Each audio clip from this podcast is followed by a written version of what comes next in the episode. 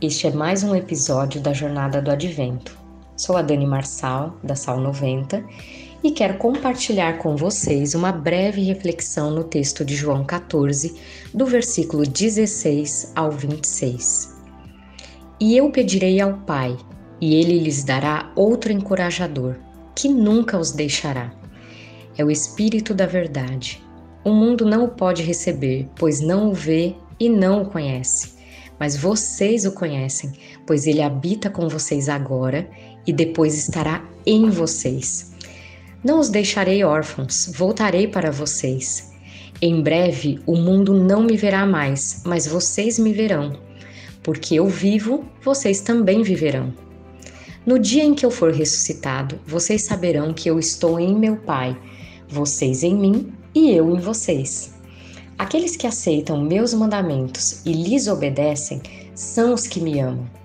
E porque me amam, serão amados por meu Pai, e eu também os amarei e me revelarei a cada um deles. Judas, não Iscariotes, disse: Por que o Senhor vai se revelar somente a nós e não ao mundo em geral? Jesus respondeu: Quem me ama faz o que eu ordeno. Meu Pai o amará. Nós viremos para morar nele. Quem não me ama não me obedece. E lembrem-se, estas palavras não são minhas, elas vêm do Pai que me enviou. Eu digo estas coisas enquanto ainda estou com vocês, mas quando o Pai enviar o encorajador, o Espírito Santo, como meu representante, ele lhes ensinará todas as coisas e os fará lembrar tudo que eu lhes disse. É um fato que ao longo da história da humanidade, o povo de Deus nunca esteve só. Deus se relacionava pessoalmente com Adão e Eva. E mesmo após a queda, Deus não desiste da humanidade.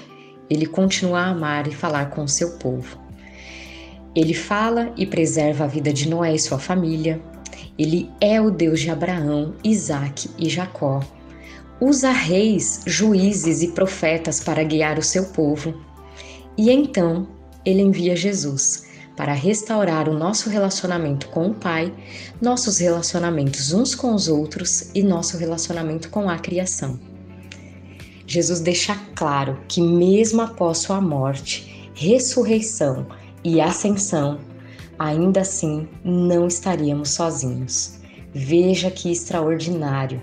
Ele diz que pedirá ao Pai que nos dará outro encorajador, e dessa vez será para habitar em nós.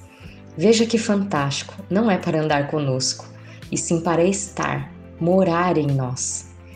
Se os discípulos caminharam ao lado de Jesus e entendemos isso como privilégio, imagina o nosso privilégio em ter o próprio Deus, através de seu Santo Espírito, habitando em nós. É impressionante o próprio Deus desejar ser um conosco. Jesus é um com Ele, nós somos um em Jesus e por isso somos um com o Pai. Unidade com o perfeito. Que extraordinário! Assim, jamais morreremos, fomos alcançados pela graça. A morte não tem poder sobre nós. Jesus venceu a morte. Somos eternos e viveremos na presença do Pai. Glória a Deus por isso. Essa esperança é tão viva e real que não há como retê-la. Ela precisa ser compartilhada, não cabe dentro de nós. Se amamos a Deus, o obedecemos, e se o obedecemos, proclamamos a esperança em Jesus. É contraditório amar e não obedecer. A obediência é uma consequência do amor. E se Deus habita em mim e em você, é natural ele ser visto, percebido e ouvido por pessoas ao nosso redor. Devemos ser os pés, as mãos, os olhos, os ouvidos e a boca de Cristo.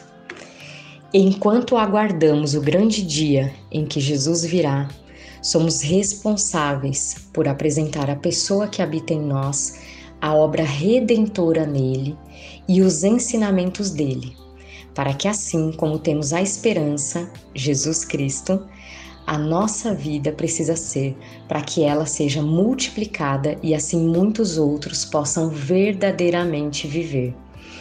Que o Espírito Santo nos ensine dia a dia a viver em meio ao caos que vivemos, mas sendo agentes do reino e nos lembre de tudo que Jesus nos ensinou.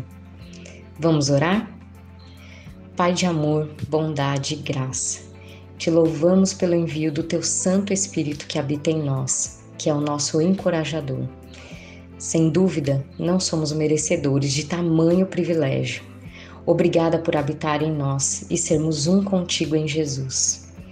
Nos ensine, amado Deus, a esperar o grande dia em que Jesus virá, levando essa esperança também aos outros, tornando o nome de Jesus conhecido nesta terra estrangeira até que voltemos ao nosso lar.